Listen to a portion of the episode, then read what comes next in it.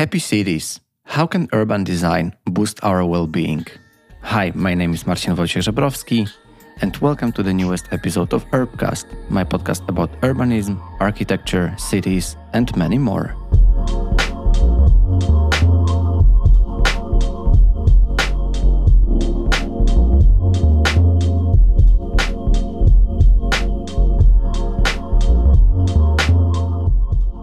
Urban design significantly impacts our well being and the quality of life, and this is something that was understood by Happy Cities, which leads the way in creating healthier, happier, and more inclusive communities around the world. Happy Cities is a consultancy that uses the science of well being to create healthier, happier, and more inclusive communities. It was created many years ago by an award winning journalist, Charles Montgomery, who, after a big success of the book, created the consultancy Happy Cities to help cities around the world. And today I'm happy to talk to Tristan Cleveland, who is an urban planner and researcher with Happy Cities, and also a PhD candidate at the Dalhousie University's Healthy Populations Institute, focusing on how to redesign suburbs to support an active, healthy lifestyle. Tristan shares Happy Cities' innovative urban design solutions that improve people's well being in numerous cities, and we will discuss their evidence based research that incorporates the community's perspective. This conversation is possible thanks to Katarzyna Niemier, who is a partner of the Canadian Embassy in their She Leads Here project, which allows her to participate in meetings with politicians from Canada and Poland regarding urban policies, just transition, and the implementation of eco-climate concepts in Polish cities. Katarzyna asked me to be a media partner, an overall partner of her workshop about happy cities and its role in transforming our cities.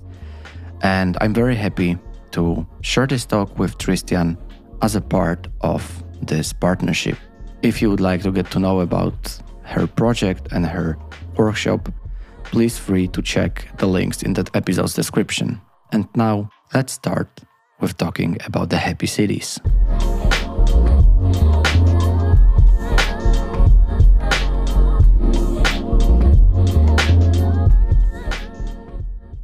Tristan, I'm so happy that you are here in, in Urbcast. Welcome. I'm happy to be here. Most of my talks are based in Europe with uh, people from Poland, for example, or Denmark. To get some context, I would love to ask you for a very short introduction and also and the background behind the Happy Cities, which I hope is already known to some of the listeners. Yeah, so our company was started by Charles Montgomery who was originally a journalist, but you know, there's a there's a strong heritage of that in urban planning. Jane Jacobs, of course, was also a journalist. And uh, yeah, Charles had written a number of books before, um, but he wrote this book about the importance of urban design for supporting human happiness. Basically, this idea that, of course, our habitat is going to matter for whether we lead good lives. And for the last century, we've been doing a pretty poor job of building good habitat for humans.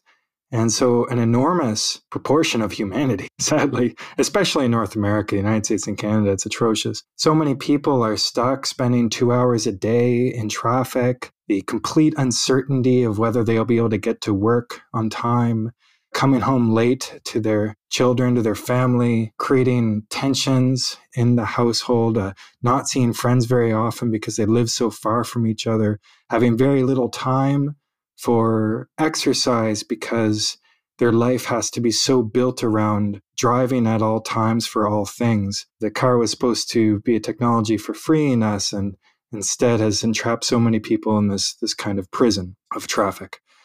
So he wrote this book about how we can how we can do this better, how we can design these cities that that people enjoy life, they feel free, they can easily get things, they see their friends without having to think about it, you know, good access to green space all this stuff we'll be talking about. And after he finished it, people started contacting him and saying, okay, great. So let's do it. How do we do this? So he realized, okay, I actually have to start a consultancy. Mm. So he started this company now, you know, employing a lot of urban planners and architects. And um, we help developers and countries and local governments around the world implement strategies for supporting well-being, but also helping them design specific communities to really translate the research on how to support well-being into concrete mm. practice and i mean literal concrete. Would it be fair to say that the happy cities was created by a book? Yeah so absolutely. I mean the book was happy city and it's the reason we exist.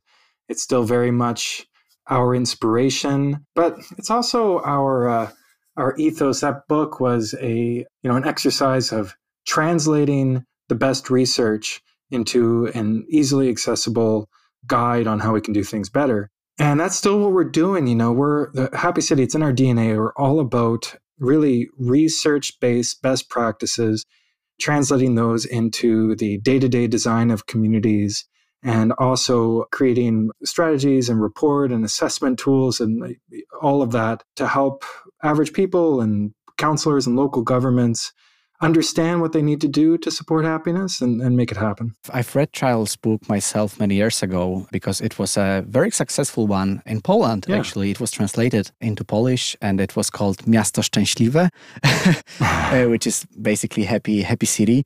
And I think that the success was built on, or how I see it, it was that basically many people read it and a lot of them were from let's say this outside this urban design or city planning field and i think that it helped many to understand what actually creates a happy city, the one that prioritizes well being. So I need to say that this is also such a, a great feeling for me to, to be able to talk about the book now, a couple of years after. And I was just wondering if we discussed about designing cities and urban design, would you team up with some architects to help you introduce the urban design principles, or would you just do it yourself? Oh, uh, you know, we have architects on staff, mm. and we often work with architects. Absolutely, yeah, because they uh, they play this crucial, crucial role in supporting well-being. I just published a piece recently, "The Responsibility of the Building to the Street" in Planetizen, where I really underlined the importance of the exterior building design. Often people think about the aesthetics, the the visual look of buildings, to be not that important for the practical things in life, for jobs and and all of that, but I point out that actually it's crucial. Mm. You have to create these streets that are comfortable where people want to spend time which requires attractive buildings you know if you got ugly blank walls no one's ever going to want to spend time on that street no matter how you know whether you put murals on it or whatever basically everything we want to accomplish in cities for especially for supporting well-being depends on creating streets where people want to be. If you want to open businesses, if you want to create festivals, if you want to make streets safer by having more people there, more eyes on the street, if you want to increase transit ridership, so many things, grow your local economy, attract talent from other cities to your city. All these things require building those human friendly streets. So, yeah, architects play an absolutely central role. Would you say that aesthetics is something that we can measure, or is it something that is rather a very subjective way of looking at buildings. Certain base requirements of aesthetics absolutely can be measured, mm. but as a whole, it cannot be. So let me clarify. So we know that you need a certain amount of visual diversity in a scene, and there's a number of ways to measure that. It's basically like when you walk through a forest, there's a certain amount of, of detail, the branches, the twigs, the leaves, that is feeding your eyes and making you feel comfortable. And there's a big difference between that and a blank wall, and it's measurable. There's a number of interesting mathematical tools for, for measuring that. There's also, you know, biophilia. So humans are attracted to greenery. You need a certain amount of trees and bushes, and that's that's not hard to measure. It's very clear if a street is too full of garbage or that kind of thing. That's easy to measure. Or if um, it is especially easy to measure if a street is is doing things terribly wrong. You know, if they if there are in fact just blank walls or a wall that is you know 40 stories high with no details mitigating that that size and that's going to make people feel like ants so avoiding the worst outcomes can often be measured but achieving excellence cannot be measured mm. and that is because the thing that we are designing for are human beings what decides whether we enjoy a street is the human brain mm. and if we wanted to create a computer that could or an algorithm that could fully predict whether a human brain will be attracted to a street, that algorithm would have to be as complex as the human brain itself. I hope that was pretty clear for listeners. That the point is, the only tool and the best tool we have for measuring whether humans will be attracted to a street is the human brain itself. So we must not forget to use our brains. We can use the math, etc., to establish the minimum requirements. But to create excellence, we have to trust in our own ability to look at a street and recognize whether it will be one that will attract people or whether it's dehumanizing and will push people away. I think it's a very interesting thread, and I would love to develop it even more and uh, go a bit deeper.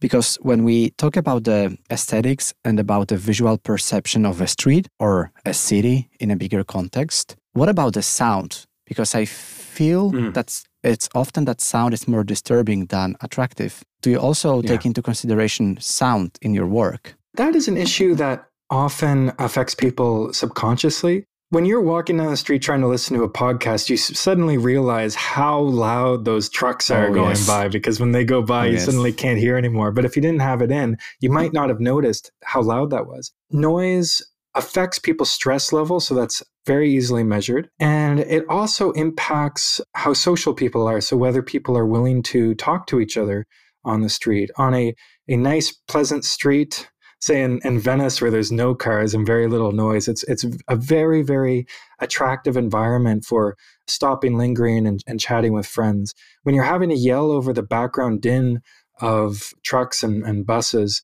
becomes very difficult. So electrifying our transit fleets is going to make a big impact on on improving our downtowns. Trolleys already do help out a lot in like in a lot of European cities, much less so in, in North America.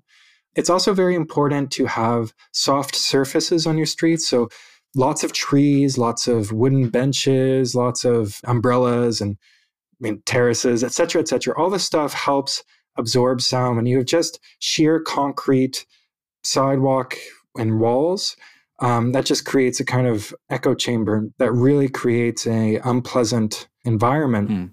We often miss this, but you know, when you walk into an environment with lots of terraces and umbrellas, etc., it's visually much, much more enticing. Mm. We can often miss that actually part of the reason why we're more comfortable there is because the the sound environment is also much more comfortable. Mm. But those two things work together, they're complementary.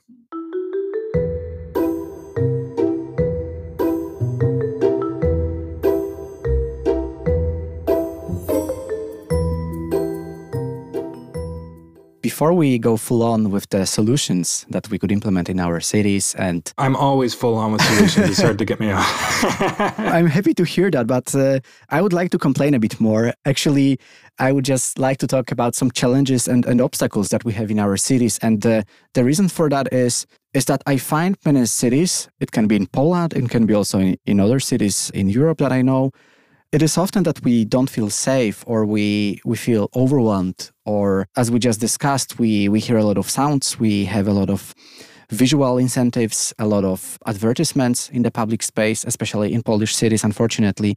And what i mean is that we are getting more and more tired. There's some research saying that actually people are getting tired of being in cities and pandemic also showed that people who could try to move out of the of the city center maybe to to the suburbs or to the outskirts to just uh, relax a bit. So here I would like to just develop this thought of, of some obstacles and challenges that we have nowadays in the city. It can be the loud trucks, it can be the unpleasant environment because of the construction site. How do you identify those challenges and what are the biggest challenges that you've met during your work as Happy Cities? Well, I guess um, one thing I'd like to underline is that it's very important to think about urban design in terms of trade offs Mm. And different sets of people make different trade offs. Mm. So it's very desirable to have really, really, really high activity, dense urban areas with just a ton of street life and, you know, hundreds of vendors on the street all hawking their wares and that kind of excitement and, and lots going on. And there's a, a certain proportion of society, most people will at least want to visit that kind of environment periodically. Mm. And some people want to live in that. They just want that all the time many other people prefer you know a quieter lifestyle and cities should offer that full range we believe that the majority of people and the research suggests that the majority of people don't want to have to give up all of the amenities however of a city to have that quieter lifestyle mm. we should be creating suburban communities that have uh, local cafes and shops a place where they can get together with their neighbors high quality local parks. There's places in Poland that actually do this quite well. Hmm. Um, Good to hear. Yeah, still they want access to transit. And um, we can achieve that by keeping a really tight block structure, making sure that streets are narrow so cars drive slowly, so people still feel comfortable walking outside, having local main streets that double up with transit so that transit and local businesses are reinforcing each other's success. And having that that kind of sweet spot of population that can support local businesses having a bit more density near those businesses too having that sweet spot where you have those businesses without having so much that it's a becomes a, a, a noisy mm-hmm. downtown like environment. I really believe we need to be offering much more of that because there's really there's not that many people who would actually prefer to have no amenities near home. you know?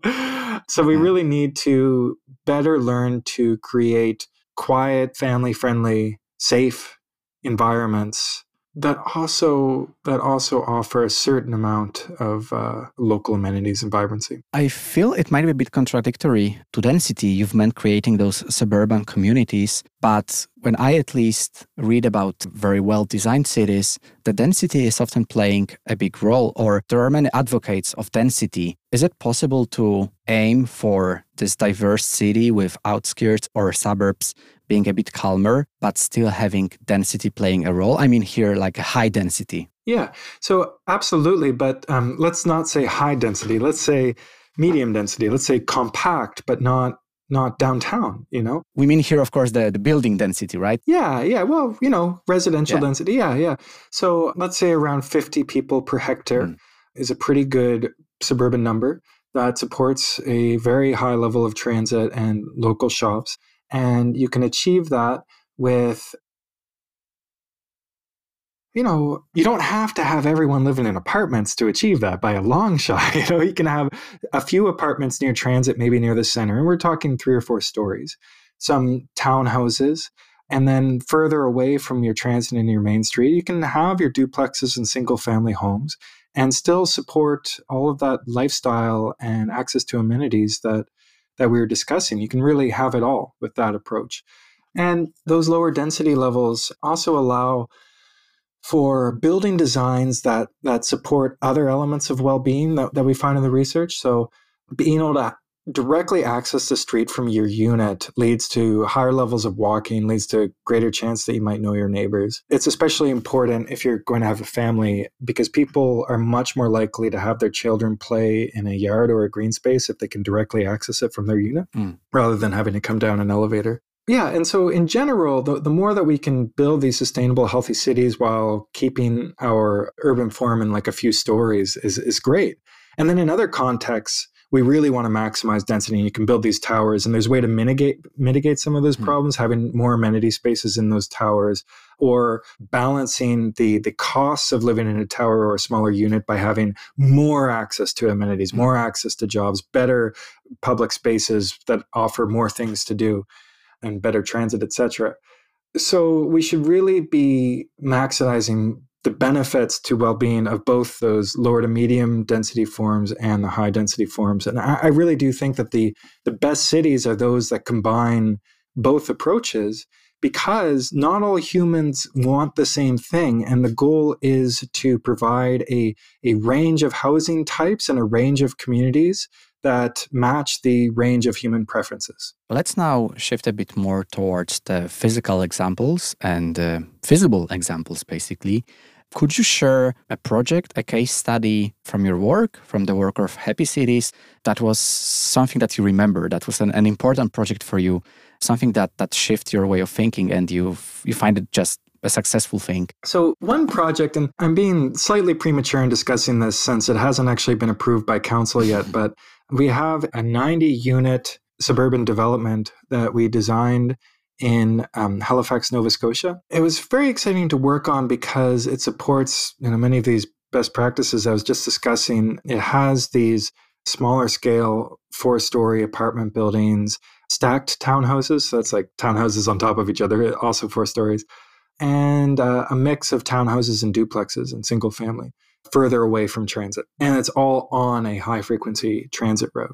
And a few things that I really enjoyed about this project is that, first of all, we incorporated a, a classic public square. So this is something that in new suburban developments almost never happens anymore, which is a green space that is surrounded on all sides by homes that really frame that green mm. space and with public seating in the center that really make it feel like a center of civic identity. Another thing we did was we were able to incorporate quite a bit of parking. If and when it gets built, you won't be able to hardly see that parking while walking through the community. That was by positioning the buildings strategically to hide that parking and also, we focused on doing a long line of parking rather than a big parking lot, because when you only have one layer of parking deep, it's much less impactful on the visual scene than a um, you know larger flat parking lot mm. is. So our goal in designing the site, which I think should be the goal in urban planning in general,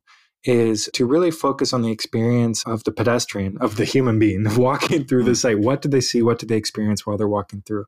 And making sure that there's no gaps in that experience, that the buildings and the streets the whole way consistently support a truly excellent feeling. Buildings with porches along the whole way, street that is really well defined by buildings on all sides, no no huge gaps, no underused vague space. And then you're basically moving as you go through the site from public space to public space mm. to hmm. public space that each one with a unique design none feeling superfluous no leftover poorly defined public space each one is really you know either a public square or a local family place to gather or at transit a really public plaza where we're trying to combine the energy of people getting off of and onto the bus with people visiting a local cafe and other businesses with people enjoying the view of the ocean mm. So I guess that's the last note I would say about it is that when you're working in a suburban context, it's not like a downtown where you can rely on there being street life, where there's enough people living and working there that there'll probably be some people there enlivening the street uh, unless you absolutely ruin it with blank walls. In a suburban context, you really need to maximize the impact of your businesses, public space, and transit by combining them so that you get the most possible street life that you can from a very limited amount of street life. Mm. So we're really hoping to activate this plaza by transit looking at the ocean by piling on those different activities on top of each other so we can create this kind of vibrant place where neighbors will bump into each other where uh, people feel like where it's happening but where it's still you know quiet and pleasant enough that you can enjoy a coffee mm. and enjoy the view of the ocean. And uh, how big is the the project to just have some sense of scale? Yeah, it's just 90 units. Yeah, five acres.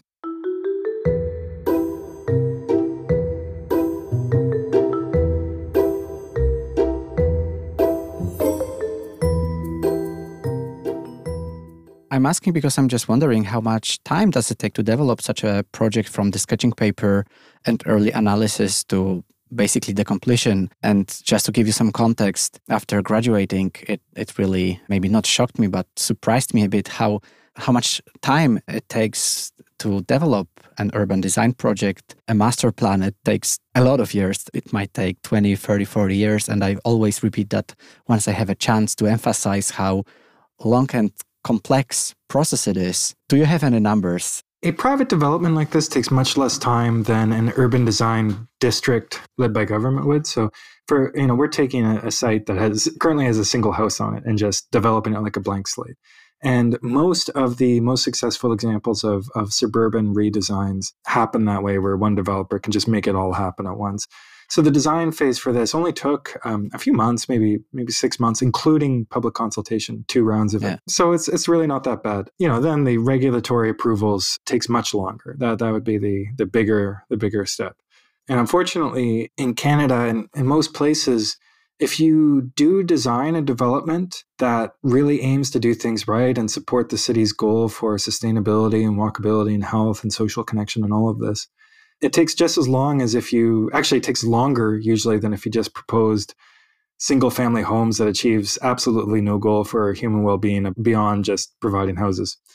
And that's that's really a shame. I think that mm. uh, well-designed projects should be rewarded by a faster design review process. In terms of redesigning urban districts that's actually a focus of my research. I'm wrapping up my phd right now and my focus is on how do you take these very, very car oriented suburban areas and transform them into walkable areas, especially when you don't have a blank slate site, but you have, you know, hundreds of landowners and you have to convince them all to enough of them to reinvest to transform the environment. Have you found an answer yet? I found many answers, yeah. Yeah. But it that does take many decades and mm. there's not I'm unaware of a single successful example that has completely transformed a community to become walkable in those conditions. I've only found partial success. Mm. But we'll see maybe in the coming decades that we will actually start to see some of these communities just you know hit a transition point where there's just so much more investment in pedestrian oriented walkable buildings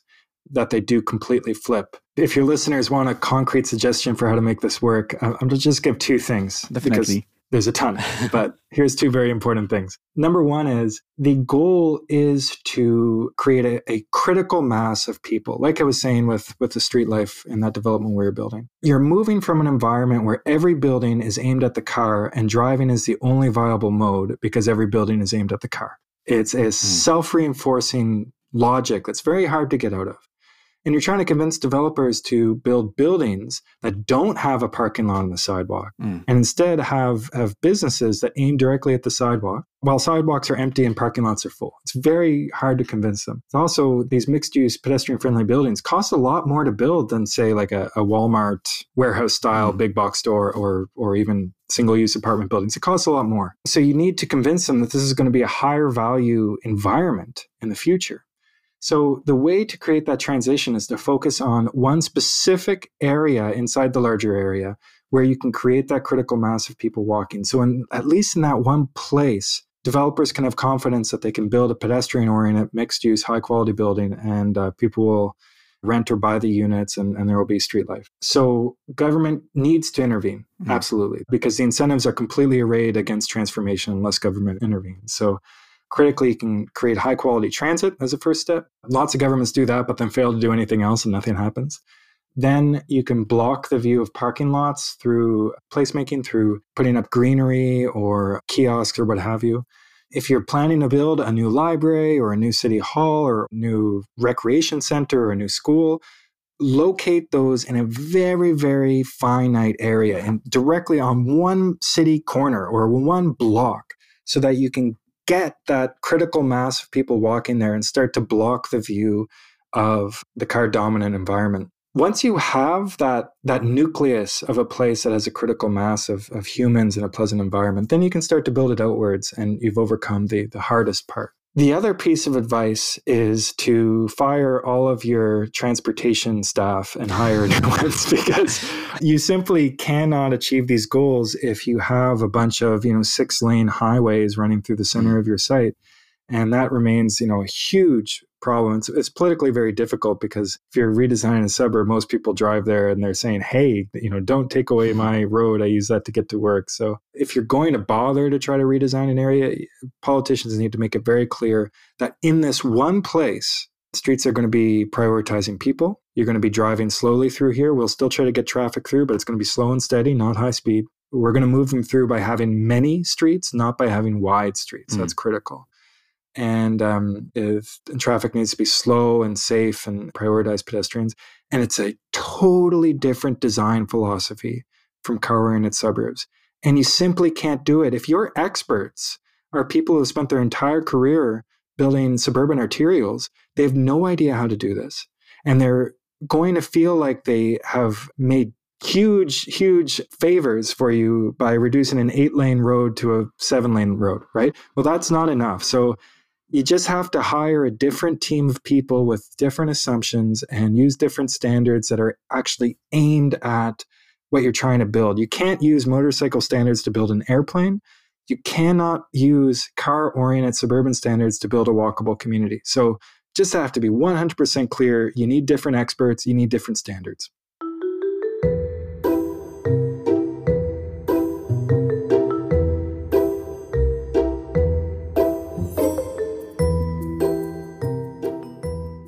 Cultivation methodology. This is something that I would love to discuss in this talk as well. I really like this uh, analogy and it would be great to develop that. So, could you explain the, the cultivation methodology and how can we how can it help basically to transform those car dependent places into more walkable ones? We developed this this idea of cultivation in response to this problem that um, every single community that's trying to build walkable places is is like starting from scratch. Mm. You know, they're they're doing these like really really long engagement sessions trying to identify uh, goals and and reinvent the wheel. You know, rediscover that yes, you need density and safe streets and and mixed use zoning and and a certain level of compact growth when we already know we need those things. And so it's a bit silly. Like if you're going to build a building, you wouldn't come to people and say, What do you think about a foundation? Don't you think a foundation would be great and get their buy in on building a foundation? No, buildings need foundations. so, what we're pointing out is that if we know that certain things are required, we should make those default and just clarify that those are needed to the public and then consult the public more on the details of how to implement design rather than pretending to not know. Professionals should never be approaching consultation pretending to not know the research and the requirements. That's uh, that's malpractice. So we get this word cultivation from this. If you imagine a apple farmer, apple farmers all know they need to provide manure, soil, nutrients, water, and sunlight to grow their apple trees. And providing those requirements consistently does not mean that every apple tree is the same. Actually, if you failed to provide those requirements, then the apple trees would be the same. They'd all be dead. Um, by providing the requirements, you support trees growing into their full complex variety, and no two are the same. With walkable communities, we know all of them require slow traffic, safe streets, narrow streets, narrow lanes. We know they require zoning that allows a certain amount of compact growth and mixed uses. We know we need pedestrian friendly architecture. So, this is the starting point. This is the default. We still talk to the public. You still need to talk to the public about, you know, lots of things. What would you like to see on your sidewalks? How many benches do we want? Where do or benches? Where should we have public spaces? What role should these public spaces be? But we should not be asking, do you want safe walkable streets? Hmm do you want human friendly architecture? Those need to be assumed up front. You know, that that needs to be asked in terms of the question, do you want a walkable community or not? If they don't want a walkable community, well, okay, we, we can't get started. Mm. But if they do, then those are just those are things we simply need to do. That is actually our ethical responsibility to clarify we need to provide these things or none of it's worth doing at all. Then once we implement that critical mass of those requirements. So a certain amount of small blocks, safe streets, mixed uses, and, and get that first bit of density in. Then we can switch roles from confidently knowing that we need to do certain things to a humbler role of supporting the community as it grows by its own logic. So once a community is growing, we should support change by its own complex, self organizing logic, the same way that a farmer doesn't try to tell a, a, tree where to grow its next branch or, or how to grow we should watch communities and identify, you know, if a street is becoming really, really popular with people, maybe we t- need to allow more mixed uses there, or we need to up the level of density allowed there. If a park is uh, very popular, we might need, we should reinvest in it to make it even more exciting and, and positive and useful to people. If transit is highly used, we should reinvest in it and so that it can become even more useful to the people using it. And if there are problems, if there's a street that people aren't crossing, or if there's a section of the main street that is is dead, we can see if we can invest incrementally to solve those problems to make the street safer, to, to make the, the street more active. So it's more of a, a humble, responsive approach. So I guess um, if I could sum all that up, mm. the cultivation methodology basically has two parts. The first is that we need to confidently implement the requirements, like the foundations of a building or the nutrients for an apple tree. And then once we have the requirements in place and the community can start to grow, we should switch to a more humble role where we're supporting that growth by its own logic rather than trying to direct it top down. Is it something that you have already implemented in a case, or it's rather more theoretical now? It's theoretical mm. now. Yeah, I very much want. To. I think it's it's it's a way of thinking about the biggest problem in urban planning, which is that um, we we don't know how to deal with the fact that we both want to plan cities in a bottom up way and a top down way. We both want to consult people and empower people to shape their own community. And we know that we can't predict the future. We can't predict where businesses will succeed and where growth is going to happen. But at the same time, all of our tools are top down. You know, zoning is, is a friggin' top down tool, you know, the, deciding where we invest in transit deciding which public spaces to invest in, et cetera, is top down. So the goal with the methodology is to try to uh, think about that in a clear way where we're saying, okay, there are some requirements that we actually have to be quite top down with and approach as professionals. That's why we need professionals. Uh, safe streets and human friendly architecture, these things need a certain level of expertise to create consistently. And then there's other things that we really need to approach in a, in a bottom up way. I really don't think that planners should be deciding, for example, where growth should happen. And this stuff is really in the development stage. I don't think anyone does zoning very well in the mm. world right now. But we should be taking an approach where every community allows the next these ideas come a lot of these ideas come from strong towns by the way every community should allow the next incremental level of growth so that everywhere if it's popular if it's a place that's attracting people it can thicken it can grow it can um, build a few more stories high but that you're not replacing single family homes of 80 story buildings except for in, in exceptional mm. cases and then the the city really can organize ourselves and we can take a step back and as as professionals try to support change while it happens without having to you know micromanage where the apple tree grows its next branch. Thanks for uh, for explaining this this very interesting uh, methodology. I basically asked about it because it it resonated with me, and I hope that it will resonate with the listeners as well. And as far as I know, there are a lot of architects, urban planners, but also policymakers listening to this podcast. That's why I would like to ask you also about some, some more practical advice if it comes to creating more walkable communities and also improving the well being through urban design and not only. If we basically start with some priorities, what should be like this first step towards improving the well being? So, what, what would be this kind of step number one? Well, first of all, in a completely car dependent environment, um, you would start with the things I was discussing earlier to get from that car dependent paradigm to a more walkable paradigm. But once you have a certain level of walkability, I think that the number one thing, the one thing that would really impact people's day to day quality of life is tactical urbanism. I don't know if that's a technical term or not, but it means um, making lots of small, low cost investments. I don't know how much Poland has a problem with this, but in Canada, the United States, we have this huge problem where when cities want to improve quality of life, they always think about conference centers and stadiums, hundreds of millions of dollars on stuff that the average resident might go to, you know, once a year or once a decade. I don't know. Or sometimes never. Impact or sometimes never. They might, you know, support businesses during a game a few times a year or during a big conference, but you know, the, the impact on most people's lives is, is really negligible. Mm. Now, imagine if you took that same $100 million, say, and you split that up in all the neighborhoods throughout a city. And in each neighborhood, communities could decide for themselves, you know, anyone who's motivated enough to, to come out and, and shape decisions can decide, okay, what do we need most? What would be most impactful with this money? And look, we got a few hundred thousand dollars or a few ten thousand dollars to really do something important. So, you know, we can do community gardens, we can do recreational facilities for our parks, places for people to exercise.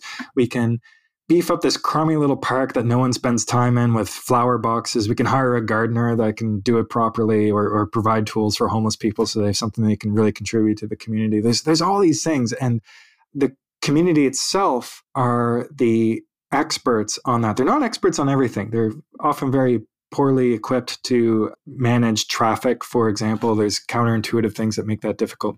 But when it comes to investments in public space and sidewalks that would make their community a better place, they really do know best. Hmm. And they really need to be funded properly to have that impact. Because if people can reinvest in their community, and every community can do this, that means that the city as a whole has a way higher quality of life and it was much, much better positioned to attract people to live in those communities. Mm.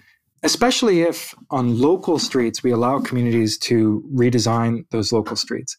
And to clarify, this is not a contradiction with what I just said about traffic because often people want to get rid of density or widen roads to deal with traffic. But as long as you're saying, okay, we're going to allow density and we're going to um, make sure that streets stay narrow, then for local streets, you really can just let people redesign them because the goal anyway is to slow down cars. Mm. So you can uh, let them narrow intersection with garden boxes.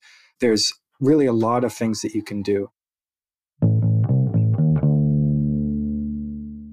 One way to make investments especially impactful for local communities is by doing stuff like matching grants where residents actually have to get organized to get a third of the funds or half the funds because this develops their personal commitment to making it happen and the projects that do happen are the ones that people really care about. Or in my city halifax they have these participatory democracy sessions where local residents have to if they want to vote, they come physically together to look at a bunch of projects that volunteers have put together to propose and then vote on the top five that that they think should happen and they allocate that that funding directly. Unfortunately, that project's like not nearly funded enough. Mm.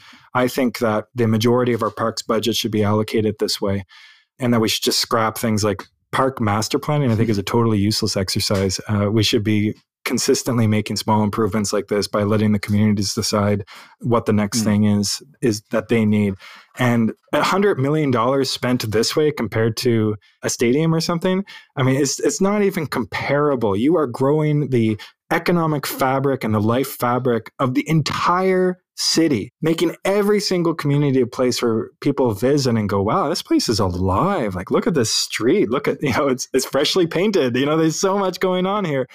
That's what matters to people's life.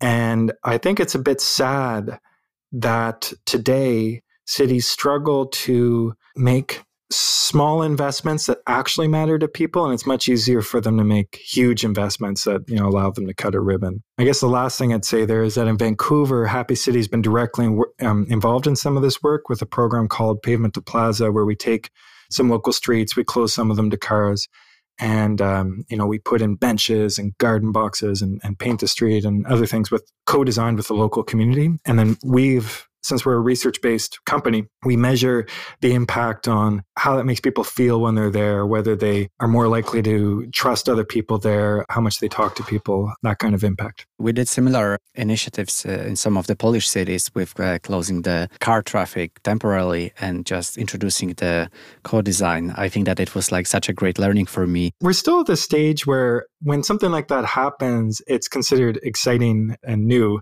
which is great I really want to see a future though where this is so normal that this is happening just in every single neighborhood, constantly across the board, every city, everywhere. Because why the heck would you not be doing it? It's such a waste of money not to invest in this way because you're we're failing to improve our community. So it's just it's silly the way we currently do things.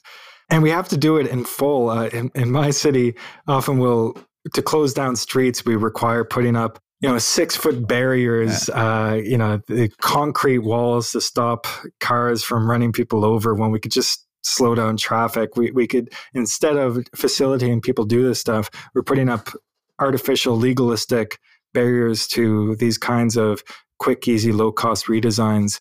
So, unfortunately, over the last hundred years, cities have become more bureaucratic, more legalistic. Mm. And um, when it comes to these small incremental improvements to communities, we need to get to a place where it's um, something that we're not afraid of, something that's just standard practice, and and where, where we don't require you know a months long permitting process to do something that everyone should be allowed to do anyways. And just to close up with another learning, I would love to ask you for a book recommendation. We, of course, talk about the Happy Cities, and the Happy Cities book could be one of the recommendations but maybe you have something else as well. So uh, there's actually a great book called Tactical Urbanism that, that talks about this new movement of, of how to um, approach the design of cities.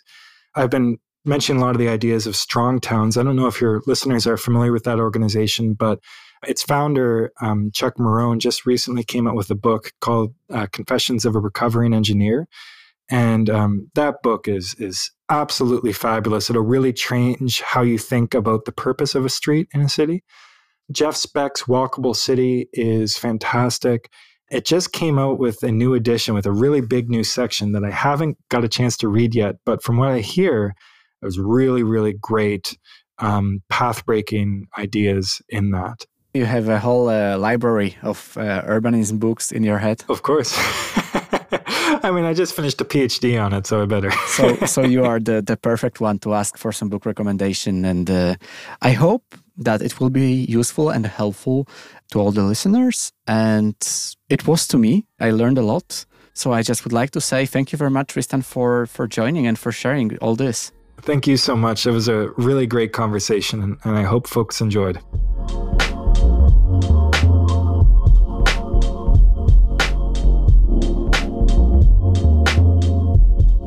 Thanks a lot for listening to the newest conversation with Tristan, and I hope that you also got pretty inspired about how we can manage, how we can change our cities and communities and also more suburban ones into more livable, more walkable spaces, uh, something that is rather natural to human beings, as Tristan said, that we just like, we just enjoy the calm, green spaces, which are not too noisy, which are not too car oriented, which are just in this right human scale size. And I think that this could be one of the key takeaways.